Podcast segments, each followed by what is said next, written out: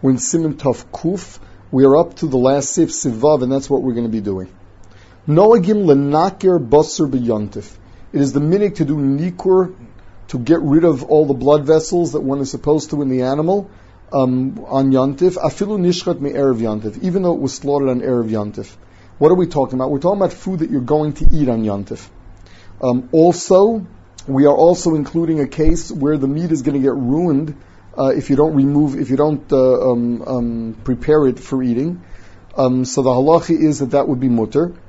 All of this is where it was shechted on yontif. Whereas it was nishchat on erev yontif, you're only allowed to, to do nikur on that which you're going to eat, which is what the machaber is talking about. Says the Ramah, "V'tov l'shanos tzasem yuchel l'shanos be'ezadover." If you do nikur on yontif, you should do it with a shinui. Now, why in Malicha did it not require a shinui? Because in Malicha we said that there's a need for doing it on Yantif because it's not as good when it's not fresh. Not so in the case of Nikur, it doesn't make a difference when you're going to do it. So that's why in the case of uh, in in uh, in in, uh, in, the case of Nikur, since you should have done it before, well, you can only do Nikur on that which you're about to eat. What happens if you can't do a shinui? Um, so the halachi is that b'di'eved it is mutter. The reason why it's mutter to do then is uh, is because it's it's really not malacha. It's only some kind of tircha. Meat that is within three days of the shechita and hasn't had malicha. So the halachi is in order to eat it after malicha, it will have to be rinsed within 72 hours of shechita. The halachi is meat that goes unsalted and unrinsed for 72 hours will only be edible by way of roasting, broiling to take out the blood. But malicha will never do the trick after that. It dries up inside. Um, so as a result of it, what happens if you have meat that was shechted, say two days ago, and you're afraid that it's going to get get spoilt now, meaning that you won't be able to to uh, to do malicha on it anymore?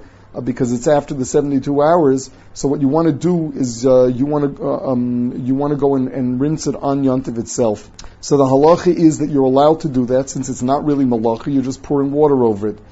Um, you should really eat a little bit of it. Um, also, if you have a choice between doing that on Yantiv Rishon or Yantiv Sheni and Chutz Laaretz, you're better off doing it on Yantiv Sheni. Um, now, Lamaisa, uh, what do you do on Shabbos? Uh, where you realize that the meat has been sitting there, and today's the third day. This is the last opportunity to rinse it. Are you allowed to rinse it on Shabbos? So what it says there is to do it by way of a non-Jew, and uh, if there is no non-Jew, then you can do it. You can actually do it all uh, all by yourself. Now, um, with regard to the hind part of the animal, that, that uh, where uh, where one is not going to use that, and and the issue is doing the nikur on on yantif so if you're really afraid that it's going to get ruined, it is mutter. The only thing is that over there it's ef shubashinui. It is not possible to do that with a shinui. It, it's uh, it is uh, it is precision work.